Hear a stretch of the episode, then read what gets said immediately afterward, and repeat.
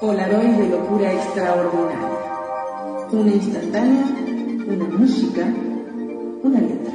Somos Mica, Julio T. Julio B. Rosaura Fran. y Andrés. Tipo agradable. Los miércoles en la casa de Arti tenemos un espacio para hacer algo de radio. Cerquita de la azotea, como aquellos cuatro soñadores de 1920, ¿te acordás? Y también nosotros, como ellos, un poco locos, hay que decir. Pero estamos en cuarentena. En época de aislamiento, cuando el encuentro de los cuerpos no es posible, se reúnen nuestras voces para vibrar juntas en el fluido hipotético invisible sin peso y elástico. ¿En dónde? En el aire, va. Ah, sí. Y como todos tenemos un poco tocado el disco, ahora hacemos radio foto. ¿Radio foto? ¿Y cómo pensás mostrar una foto por radio? Peinate y decí Wiki. esto arranca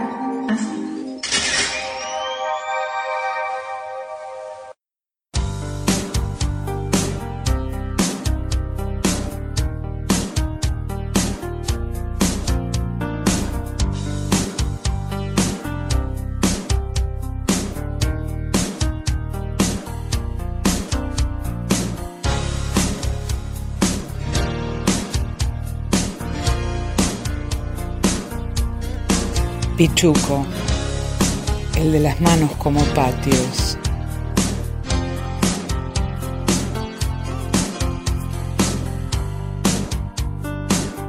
Habla de un pichuco que es muy generoso con el pueblo, que es muy generoso con lo que tiene helado. Que con las manos como patio quiere decir que es muy generoso, que eh, él ayuda a los demás, ayuda a los demás, ayuda a los demás.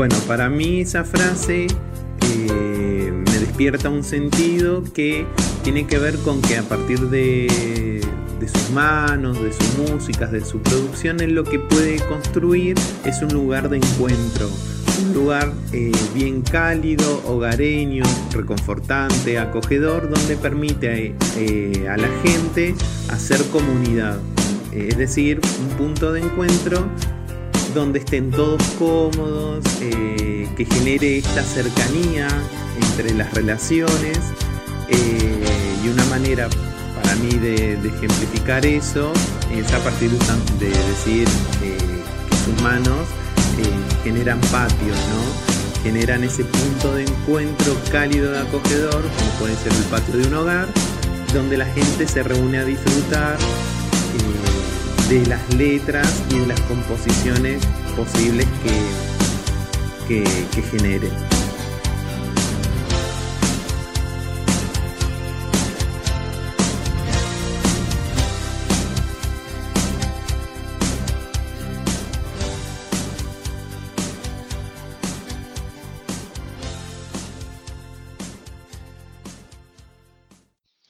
Con la tarde se cansaron los dos o tres colores del patio.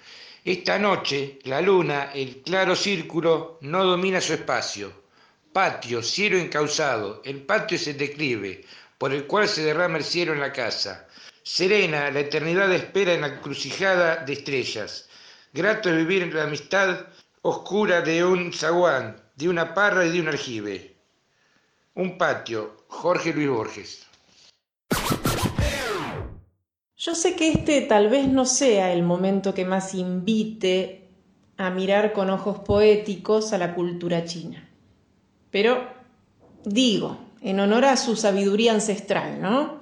Olvidémonos por un instante del que se comió el murciélago y permítanme traer su definición de patio, que es realmente bella. Los chinos entienden al patio como un regalo del cielo, porque es la fuente que proporciona luz, aire y agua de lluvia al hogar. Y bueno, si nada que venga de China te cae bien, lo tenemos de nuevo a Borges, que nos dice algo orientado en la misma línea. Un patio está cimentado en las dos cosas más primordiales que existen, en la tierra y el cielo. Esto es esencial entonces, el cielo. Un pedazo de cielo para nosotros solos. Un recorte que además es único e irrepetible. El cielo dentro de la casa. El patio nos permite una fuera hacia el interior, aislado del entorno y solo admite una vecindad franca, la celeste. Claro que puede que tampoco te caiga del todo bien Borges, aunque ya no será por su prosa e inventiva magistral.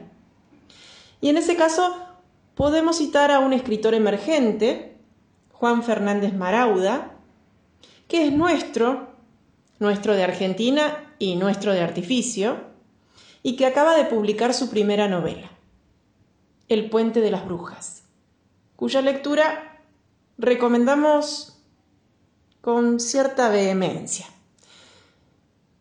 En ella hay una casa, escenario de ausencias y retornos, y también hay un patio. El patio está poblado de refugios, pajareras, cuchas, madrigueras, nidos. Todo lo que vive del río encontró en el abandono un lugar donde guardarse. Cada uno sale en sus horarios, a veces se cruzan, atraviesan el fondo a distintas alturas, pegados a la tierra, aterrados, el hurón, el cuis, la rata. Corren haciendo heces apuradas. Bien arriba los pájaros, que saltan de rama en rama o se embrollan en círculos compactos, que se abren, se cierran y se desbandan mil veces antes de volver a posarse pero los que dominan todo son los perros.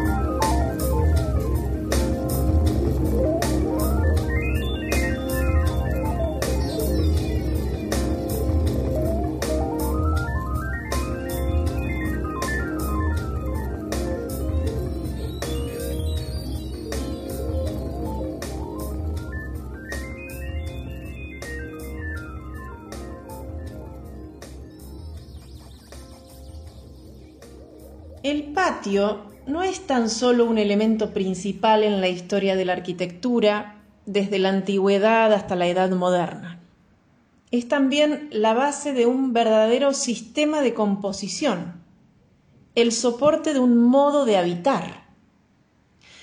Tan universal como versátil, es un arquetipo que contempla una gran variedad de usos, formas, tamaños y estilos diferentes ligado en su nacimiento a los climas cálidos y soleados propios de las tierras de las civilizaciones antiguas, ya en ellas alcanzó una condición muy diversa que fue desde la vivienda modesta hasta el palacio. En el patio de mi casa viví mil aventuras. Era un patio antiguo de color rojo que en mi imaginación tomaba muchas formas. Por ahí era una pista de automovilismo donde corría con mis autos de juguete cuando invitaba al vecinito a jugar. También una cancha de fútbol cuando pateaba con mi papá los domingos.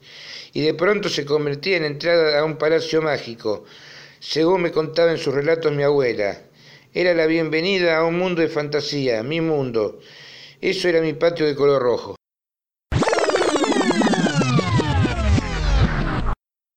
El patio en mis días de encierro. En esos días tan tristes era mi único lugar para tener contacto con el mundo exterior. Amaba sentarme ahí a fumarme un cigarrillo, a mirar el cielo y a compartir unos mates con el resto de mis compañeros. Los días de visita era el único espacio donde quería estar. Mis padres solían tratar de convencerme para estar en otra parte de esa casa, como por ejemplo el living, los pasillos o mi habitación. Pero no había caso. No quería irme del patio. ¿Será que asociaba ese lugar con mi mundo exterior y con ser libre, libre, libre, libre?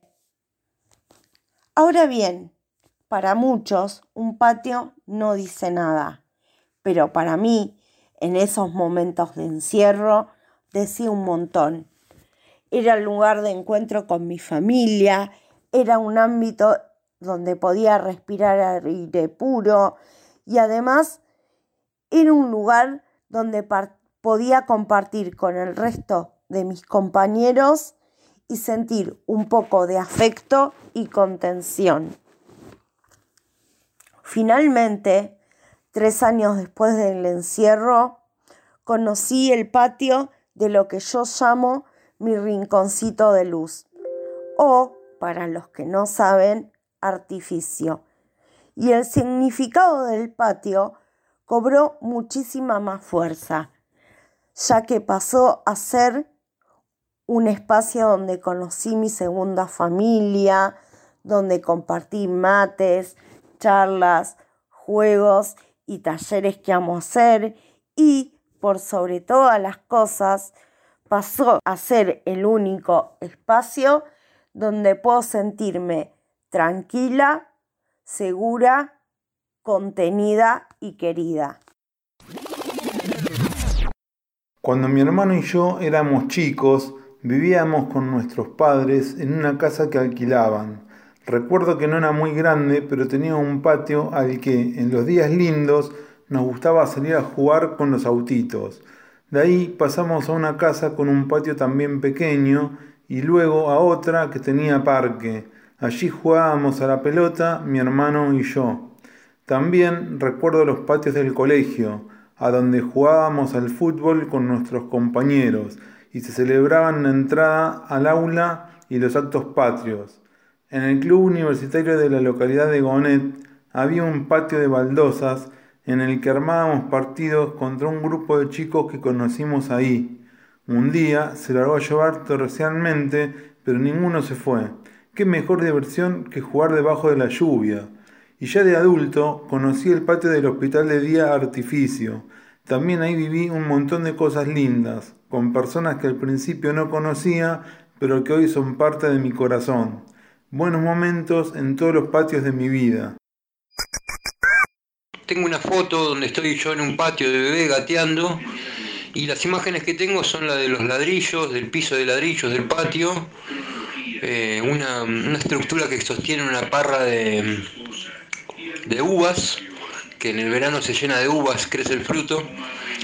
Y creo que las, emociones encontradas son las de, descubrir constantemente un mundo nuevo siendo un bebé, ¿no? Creo que uno como bebé está más expuesto a la, sorpresa y, y, a la alucinación de las cosas que nos, que nos atraviesan, como el, el amor de unos padres eh, y de las mismas familias, ¿no?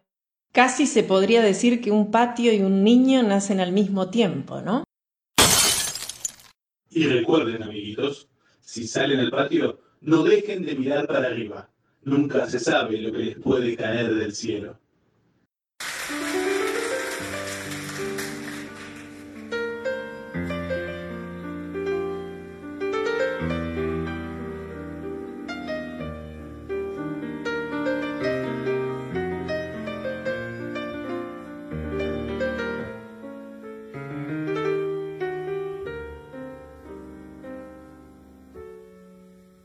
Episodio más en esta aventura que sumó una nueva radio artificionada.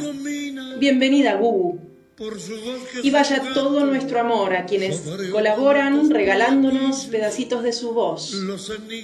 Gracias, hermosa y brillante compañera Susana Canavesi, por la inspiración y tu decir. Gracias, Harry, genio, por prestarnos tu letra y tu juego. Gracias, maestro Carlos Ríos, por la generosa yapa. Gracias, Lux, siempre emanador cósmico de sonidos. Y gracias mil veces a los que continúan escuchándonos. Chao, hasta la próxima.